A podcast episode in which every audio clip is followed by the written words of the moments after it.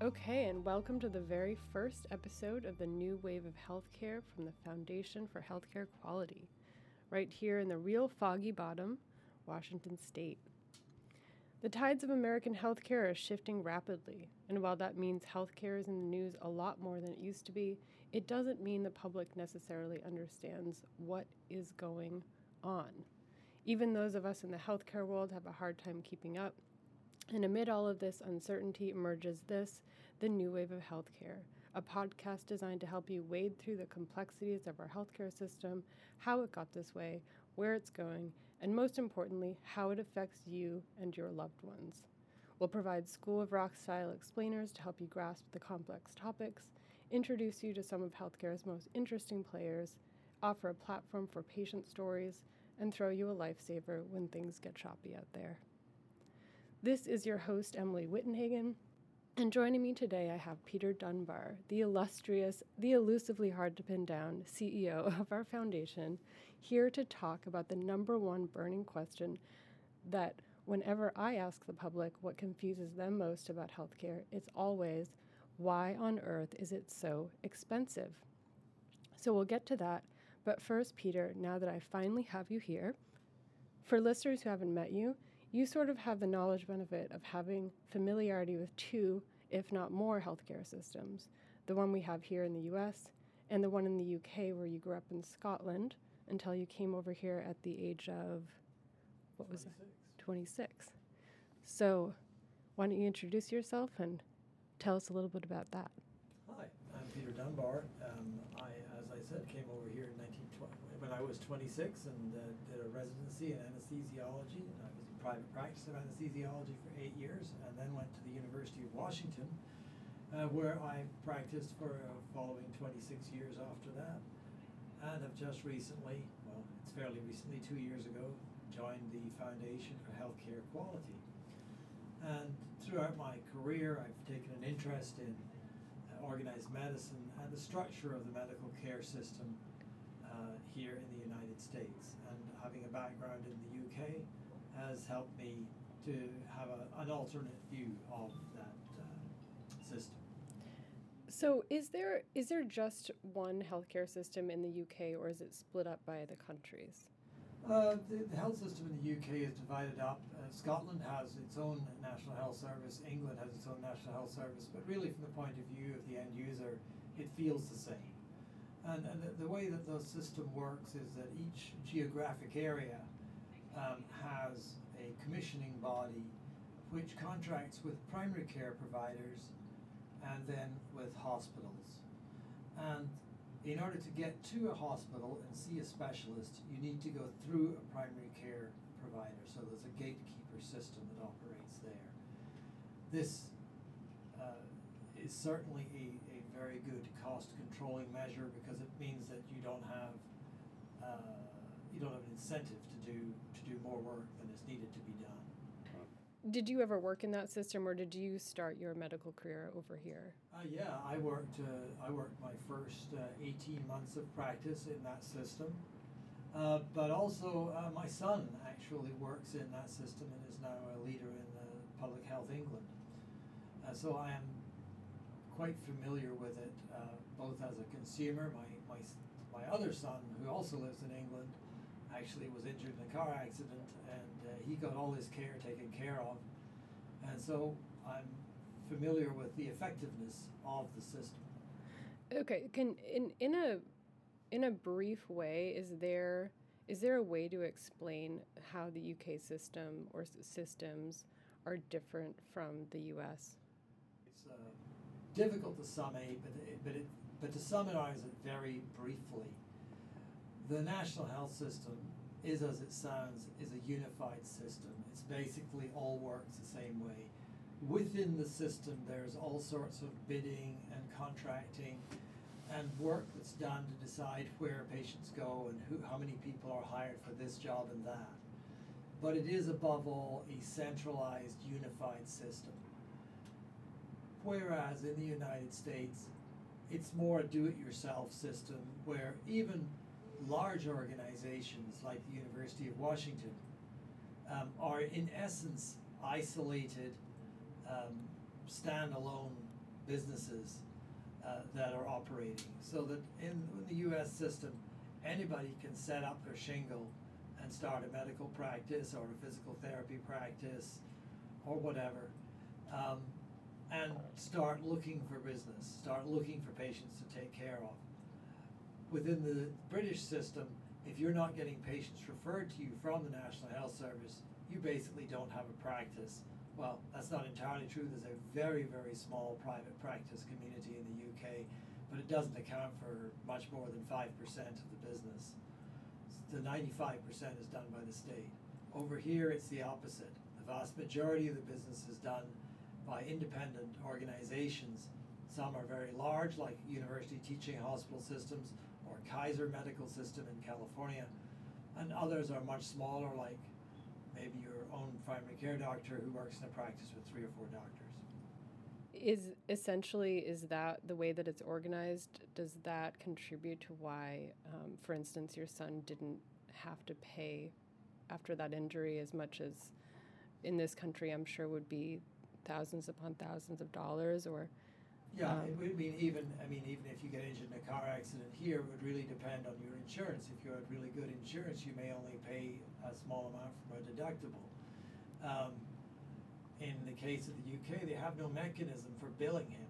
So when his car turns over and he's injured then an ambulance comes and takes you to the hospital. The hospital takes care of you and then you get sent home. And you don't have a choice as to which hospital you go to, and you don't have much choice as to when you're going to be sent home. But it worked for him in that instance. Uh, the the uh, over here, uh, you would have the same thing. You would wreck your car, an ambulance would come and pick you up. It would take you to the hospital, and then you'd get taken care of post post surgically. Well, but in this system, the ambulance is going to send you a bill for picking you up at the roadside the ER is going to send you a bill for coming into the ER. The orthopedic surgeon is going to send you a bill for being seeing the orthopedic surgeon. Any blood test you have, you'll receive a bill for them separately. And so you receive this mass of bills, which um, are generally processed by your health plan. And what's left over, you end up, that isn't covered by insurance, you end up paying for yourself, assuming that you have insurance. Right. I was just talking to one of our colleagues about that almost that exact thing about how after you have a visit to a hospital, for instance, it's most often that you're going to get at least a few separate bills, one from the facility and one from the doctor themselves, and um, it goes on and on. So in in the UK, is it is that centralized also in that they bill you with just one consolidated bill? Yeah, well, they just don't send you a bill because you're you're covered by the National Health Service, but if they could send you a bill, it would be one consolidated bill, that is correct. If you were to get a private practitioner in the UK to do a surgery, and you can do that, um, for, for instance, like a hip replacement, you might want to get it done at a private, private clinic, um, you would get coverage that way. In the US, there's a lot of incentive uh, to, to be creative and to uh, provide services that people want. The benefit of this is that you can get a lot more, it's a lot more comfortable. As my son put it, you'll find that if you, if, if you, if you want to get treated in National Health Service hospital, you will wait in line behind everybody else um, until it's your turn, and you will get the care that you will get. In America, you can, if you're not happy with the care you're getting in Swedish hospital, you can just go across the street to Harborview or over, over up to Montlake to the University Hospital, or you can go to Overlake or Evergreen. You can go anywhere you want and choose what kind of care you're going to get. You do not have that choice in a national system. In your opinion, are we getting our money's worth here in the U.S. by the vastly larger amounts that we're paying here? Uh, by no measure are we getting our money's worth in the U.S. Uh, for instance, in the UK, it's almost an unfair comparison because they spend 8% of gross domestic product on healthcare there, and we spend 18% here, which is more than twice as much. We may be getting, maybe we're, maybe we're, we're getting the, the, the quality of care that we deserve at, at 15% or 14% of GDP, but not at the 18% that we're paying. So I think it's safe to say that, in pretty much every measure, Americans are paying more for healthcare than, than, than the quality they're getting.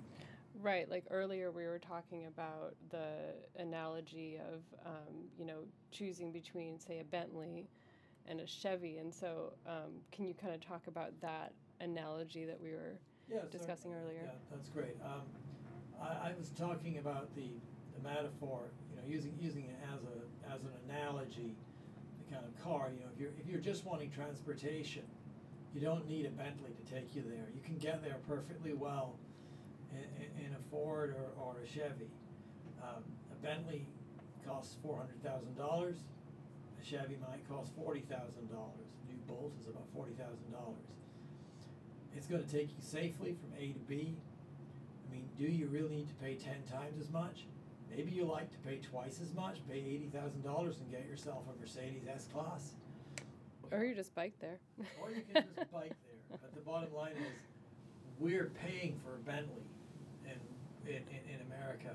And whilst we may be getting Mercedes type service, we're certainly not getting the value for money considering the amount that we're spending. Right. Okay, we're going to take a quick break, and when we come back, we'll really get down to the brass tacks.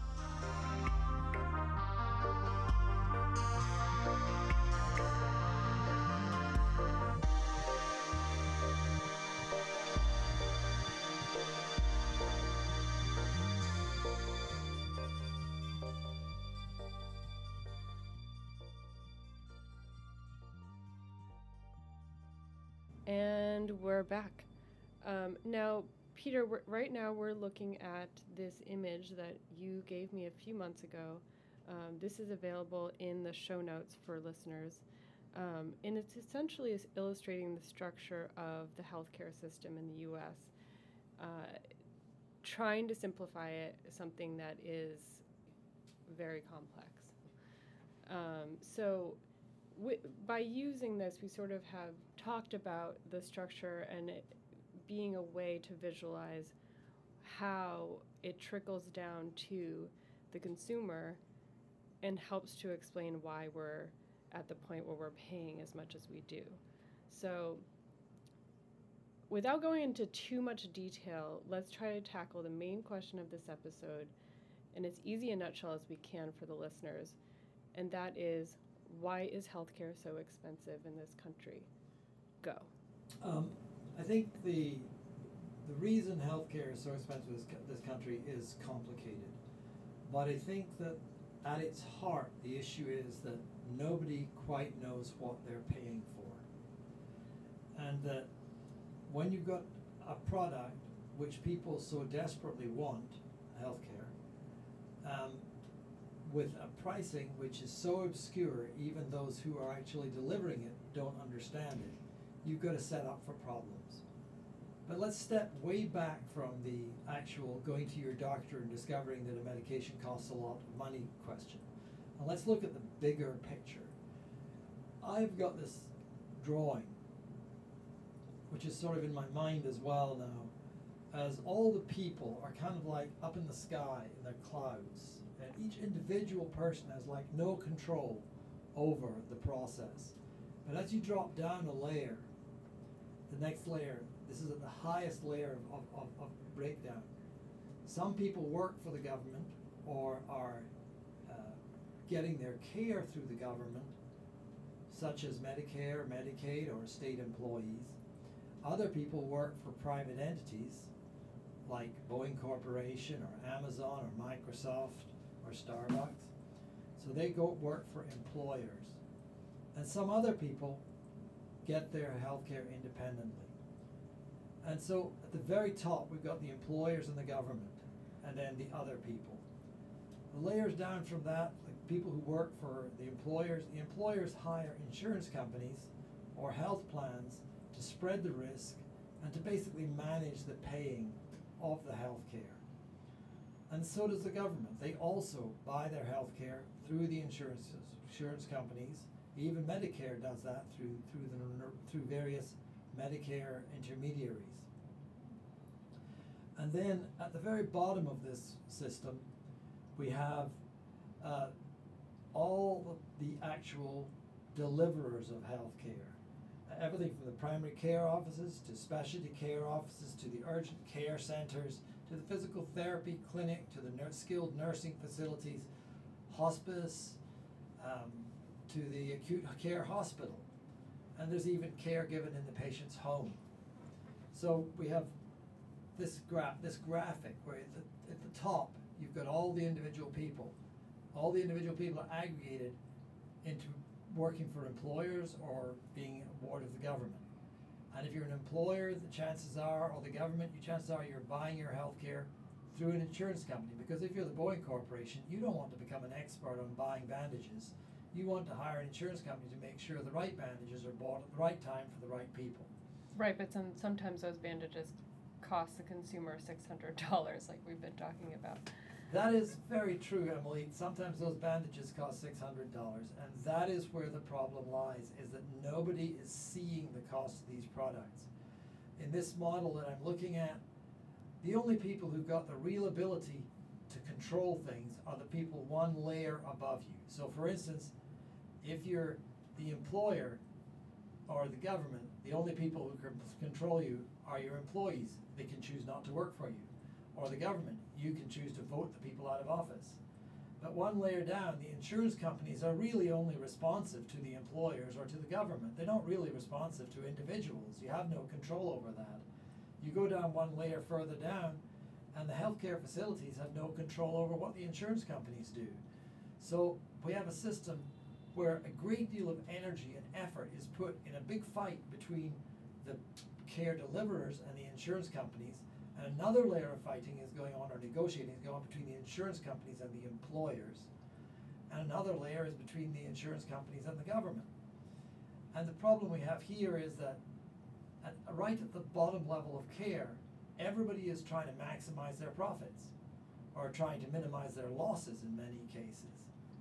And result is that there's just complete opacity. The individual patient doesn't really have any control over their healthcare expenditures.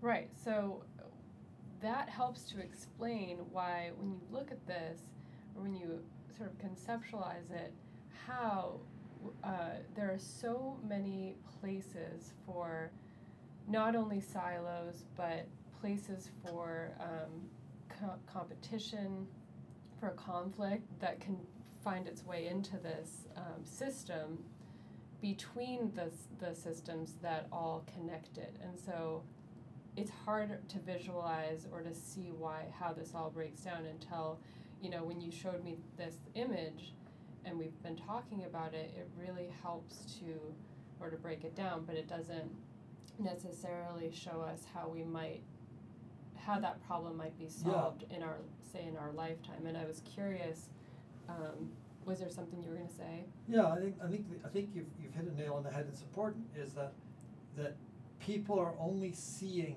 the layer they're interacting with. So in many states, there's a lot of angst between the physicians and hospitals and the health plans because they're the only group they're seeing. They're not really seeing that above the health plans, you've got the employers and you've got the government. And they're, they're missing the point that and the, the, the health plans are stuck in between the government and the, and, and the providers and are trying to make things make things work. And I'm i mean I'm, i attribute the best motives to everybody, which may be naive, but the result is that there's a, an availability of money from the insurance companies, and they're going to sell, and everybody on the ground level is going to sell their product. I mean, I would give an example on, on Mercer Island where I live. There's three or four, at least three physical therapy uh, outfits that are selling physical therapy services. Now, this is great because you have choice, but it may not be the best and most efficient way to operate a system of healthcare. So, I think one of the things that's happening is when you look at the value for money, you've just got to look at two things. One, what are you getting? And two, what are you paying for it? And one of the interesting questions in the American healthcare system is perhaps you're getting too much care. Uh, perhaps there's you're getting too many X-rays or too many medications. Certainly, people talk about those things. And that's what I'm excited about at the foundation because we're actually interested in measuring quality because value is the quantity of goods times the quality of the good. If the goods are not quality, if the care is not of good quality, what is the point of it? So it's very important when you're looking at quality measurement, value, to think of it in terms of value is really the care you give, what you do, times the quality of that care, divided by the cost. And that's the, the that's the formula that we use. And what we're doing at the foundation is here we are measuring quality. The cost is well established, that's in your hospital bill. The quantity is well established, that's in your hospital bill. But the quality, that's much harder to measure and involves looking at the care that was given in hospital or not in hospital. And that's the kind of work that we're doing here at the foundation. We don't just assess data and measure it, but use it to turn this knowledge of how much quality or lack of quality there is, or variation in quality, so that all the quality rises everywhere through teaching of providers. And the detailed information we have about quality care enables physicians and hospitals to improve the quality of the care that they're delivering. Finally,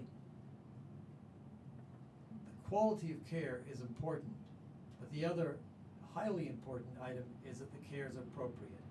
There's no point in having quality care if you don't need that care. And that's another area, an emerging area, where we're really going to have to start looking at how our American healthcare system is working. Right, so in that way, we're talking about that sort somewhat new concept of appropriate use that people are. Um, it's a great thing that people are talking a lot more about that now, and I wonder, um, is that one way, and I wonder if there's any other ways that you see as we look at this structure that we have, you know, for better or for worse, um, and we have our place in it where we're trying to improve things. Um, how can we sort of unpack this system and make some changes that can make it more affordable downstream at the consumer level? To you, is that the appropriate use argument? Is there are there other topics that could also be contributing to this to sort of equal affordability down the line? Well, I think it, it, it's it's a complicated issue, and, and there's many items. Um, I saw some really great data out of Michigan, uh, which showed that the quality measured by the Michigan Surgical Quality Collaborative, which is very similar to the foundation, um, the Michigan Surgical Quality Collaborative showed that the hospitals at the highest quality had the lower costs. And so they see as they improve quality, they reduce costs, which makes sense. Deming showed that famously, that if you do the job right the first time, you have to do less redos and you have to have fewer rejects. Um, that was an industry, but in healthcare, Michigan has shown that that's also the case.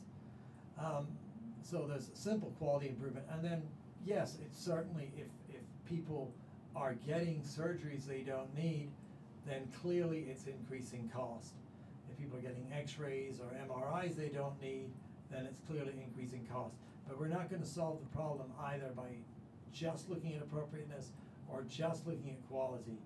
We've got to look at all aspects of, of the healthcare system um, and not just the sickness care system that exists for hospitals and primary care providers, but look at the social circumstances that people live in and the other much more complex parts of our society which are driving illness. Does that mean looking at social determinants of health and the ways those factor in? Uh, precisely, precisely. Yeah. yeah. we have not talked about social determinants of health, but social determinants of health are are far more influential on the cost of healthcare uh, than what we're doing in hospitals. Right, and that's of course a, a topic for another day. Yes, def- um, definitely a topic for another day, not yeah. today. Um, and so, it, it, to you, is there any hope that anything can be done significantly in this generation in our lifetimes? Oh yeah, I think there's no question there will be. I think we've reached some kind of peak expense on healthcare at this point. We may continue to spend more money on healthcare, but I've got to believe that the, the system is becoming extremely intolerant of waste. Do you see, um, when you think about sort of bringing it back to how we were talking about, uh, like the system that exists in the UK and how it's so centralized, and in a lot of ways, if you were to look at a graph or an image like this for the UK system, I would imagine it it would be a little bit simpler. Is that the right thought, or is it is healthcare complicated wherever you go? Healthcare is complicated wherever you go, and largely because of the the area we just talked about, social determinants. Yeah. I mean, there are there's universal healthcare in the UK, but that does not mean there's universal health. Of course. There are pockets of extreme deprivation, um, which are driven by largely by social determinants for whatever reason. Um, but in uh, the, the, the thing is to remember is that the British National Health Service was formed in 1948, which is like 60 years ago. Uh, it's it's no, it's almost 70 years ago. Um, we can't imagine that we're going to suddenly create what they had through 70 years ago. Whatever is going to work in this country is going to be different from what's going to work there. And furthermore, it's my belief whatever's going to work in America is not going to work in every state. Uh, the founders of this country believed we were 13 different states, meaning countries. Uh, and what will work, and I, I've, I've served on national committees, and I cannot imagine that what would work for Washington State would work for New York State, or what would work for Texas would work for California. I mean, Texas and California are similar in many ways. They're about the same population. They have a large Hispanic population, both of them. They both have a border with Mexico. But their politics is so completely different. It's unimaginable that they would be able to make systems that would match. So I think it's going to be very much a question of states are going to have to solve the problem, and I'm actually fairly optimistic that in this state we can solve our problems ahead of many others. Amen to that. Um, so, are you for sort of giving states more power over these types of decisions? Well, as long as Washington State gets to have the power over our own decisions, I'm quite happy. What Right. happens in the other states is their problem. That's, I mean, that is one way of looking at it for sure. Because um, I mean, you could you could argue the other side as well, where it should, you know, we are a giant country, and it's interesting the way you talk about it as kind of that we are several different countries, you know, united states of, of these very, very vastly different populations with different needs, um, and so uh, it's that's a really interesting topic, and I think something that would be really interesting to explore in another episode as well. Um, so, to sort of wrap it up, you've already touched on what the foundation's doing, which I really like, and uh, you know, it sort of makes us feel like okay, well, you know, as messy and complicated as it is, there are those who are working to improve the quality and um, and hopefully to make some changes. And um, I wonder how do we think about this as a state, and is there power in decentralizing it in a sense where uh, it makes it more on a state level the way the decisions are made? Do you think it's sort of like is the country itself just too big to simplify in order to make things less expensive? It's a great question. I think that healthcare is fundamentally local. Um, this is brought home to me personally. I have a sore back right now. And I went to my primary care provider, and he was able to direct me to a physical therapy place and a pharmacy to get some medication and some physical therapy, but they were all right there in my neighborhood. I mean, what happens in New York City doesn't affect my sore back. It used to be, for instance, healthcare insurance used to be a local thing. It wasn't a national thing or even a statewide thing. It were local health insurance companies owned many times by doctors or hospitals in order to facilitate people with their payments. Right. I mean, it kind of it um, in some ways it started like the example of the Grand Coulee Dam. They just kind of started their own system A great example. because they set up their needed it. And, and, and Kaiser's health plan, which he set up for his employees. Yeah, and that was for a similar project. Kaiser. Yeah. Exactly, or group health in, in, in the Puget Sound region, which was set up, that's all local setup, but not now. I mean, when we have the CEO of a, of a giant health plan getting one and a half billion dollar paycheck, you know, that's a business. It's really got very little to do with care. And that's why I like to think of the word merged word healthcare as being the sign that healthcare became a business when that term became acceptable. Right, and it's it's not that at this point you can't, to me, extract healing or medicine out of the healthcare experience. It's all it, none of it is mutually exclusive, um, and I just wonder if you see that the fact that we now have gotten to the point where we treat it as a business, if that then now that that's come into play, is that the problem?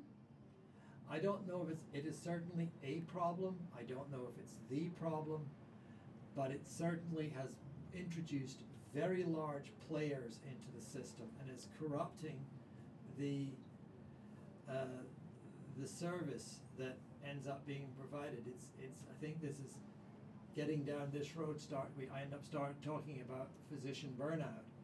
And I think one of the reasons that physicians are getting burned out is because they don't want to work for a business. They'd much rather be a scientific or arty activity.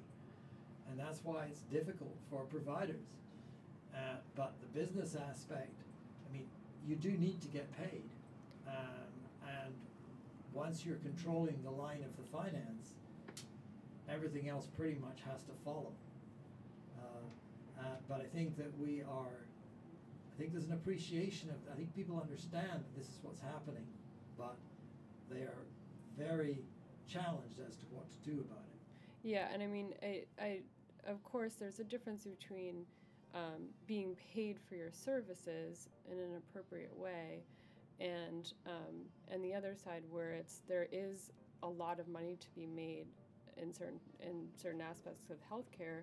For instance, prescriptions. I mean, today we're talking on the day that Amazon acquired PillPack, and of course, there's a reason for that. It's a moneymaker, um, and so there's there's a lot that we could say about that, and and we don't want to go too into the weeds, but it is interesting when you when you break it down that way. I love that quote that you shared because it is.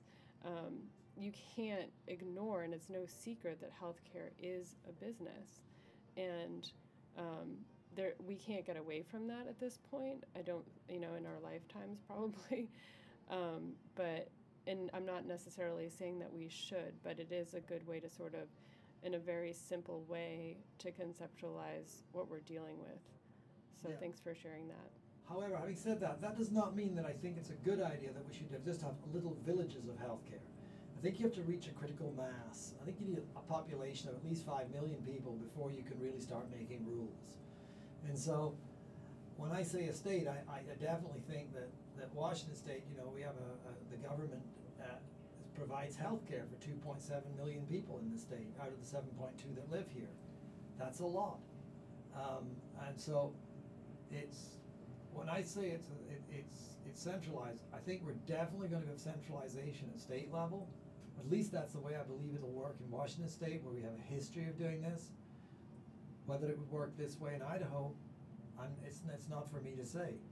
Uh, that may they may well want to work on a different kind of a system, but in Washington State, I think that we could, we have sufficient unity of purpose and sufficient orientation towards the the kind of uh, system that we want, that I think we can get something achieved. And, you know, I guess it's maybe a little, um, a little selfish of me, but I don't want to be held back by all those states to the east and to the south of us. I want us to proceed and make a better healthcare system here and now. well, I think that's a, a great uh, kind of an optimistic way of ending it because we do here focus on Washington State because if you know, of course, we do think about things on the national level as well and how it all connects, but um, in a lot of ways, I feel like that is biting off a little more than the um, a system can really chew if you're trying to just only think on the national scale when you're talking about a country as large as ours. So um, I think that really helps put it in context, and I hope that you know for the listeners, this sort of helps give a, sort of a bird's eye view of where we are, where we might be going, um, and how we might hopefully one day get to the point soon, sooner the better, um, where we're not pay- paying $600 for the band aid. Do you have any sort of last thoughts? We're never going to have a perfect system. Um, all we can do is hope to make it better than it is today and to continuously improve it. I don't, you know, there's a there's a mythical belief out there that there's a perfect system, and, and it's just not there. The the the uh, we will always want to improve. So I think the most important thing to do is to concentrate on what can we do to improve the system that we're working in today.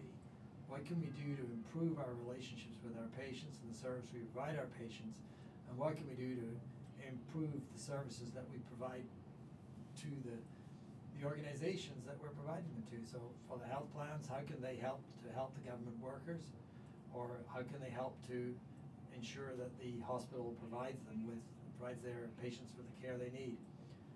Everyone just has to work a little harder, and everyone just has to um, be prepared to accept a little bit of measurement, uh, because being measured is no fun. It is the only guarantee of continuous improvement. so we're just not all working hard enough yet, but we will oh, get we're all working hard. People are working hard. It's, it's, it's, it's they, they say it. They call it working smart. You Uh-huh. but it's it's very difficult to. Um, we always we, you can never you can never work hard enough to, to, to you can never complete the quality improvement journey. Right. It's just an endless cycle. It's an endless cycle, yeah. Because uh, my favorite cycle on this is is a drawing I have on the wall of my office. It says you, you take practice and you turn it into data. You take data and you turn that into knowledge. You take that knowledge and you use it to improve practice, which you then turn into data. And it just so it goes round and round. the circle of data. Circle of qual- Couldn't get more exciting than that. um, well, there's a lot. I mean, there's there's just so many ways we could talk about this, and um, and you and I have al- already have trouble going down rabbit holes. So. Um, I think this is a good place to stop, and I just want to thank you for taking the time to sit down with me. Um, you have so much knowledge, having been in the system as long as you have, and having knowledge of how it works in other places. Um, and I think that really helps to inform. Um, it, it is good to be aware of how it works elsewhere. You're completely right. I think that there is no golden, mythical, perfect system, but um, we have the system that we have, and we have the duty, if we're you know working in this field, to do what we can to improve it for, you know, we, because like we say, we are all patients, and, and you're you're at this moment, um, you are a patient because you're you're dealing with your back as you were talking about, and and it helps to bring that home when you're when you're in that position where you're a patient and you start to, um, and you really start to see things in context. You know, when you're used to just kind of sitting in the office and thinking about these things in a high level way. So, um, lastly, I did remember that there was an anecdote you wanted to share with me um, about the Premera guy. Yeah, I was uh, many years ago. Uh, this must have been oh 10 or 15 years ago. I was sitting down with the uh, the president of Premera, who is, and this was this is the guy had been the CEO of this organization for many years, and he had just been to the doctor's office, and he couldn't understand his bill. You know, that taught me everything I needed to know. if the Premera guy can't understand Yeah. it, I mean, is there any If the head of the health plan can't understand the insurance, understand a bit, understand his healthcare bill, how can the rest of us? Oh no, we were so close to an optimistic ending, and now I'm sort of like. Oh no, let's get rid of this No ending. hope This is not a us. happy ending. I like my other ending. okay, we'll edit that ending, Yeah. ending back in. Okay, go. One thing that I learned from a fine colleague of mine in Texas this saying healing is an art, medicine is a science, and healthcare is a business. And it's good to never forget.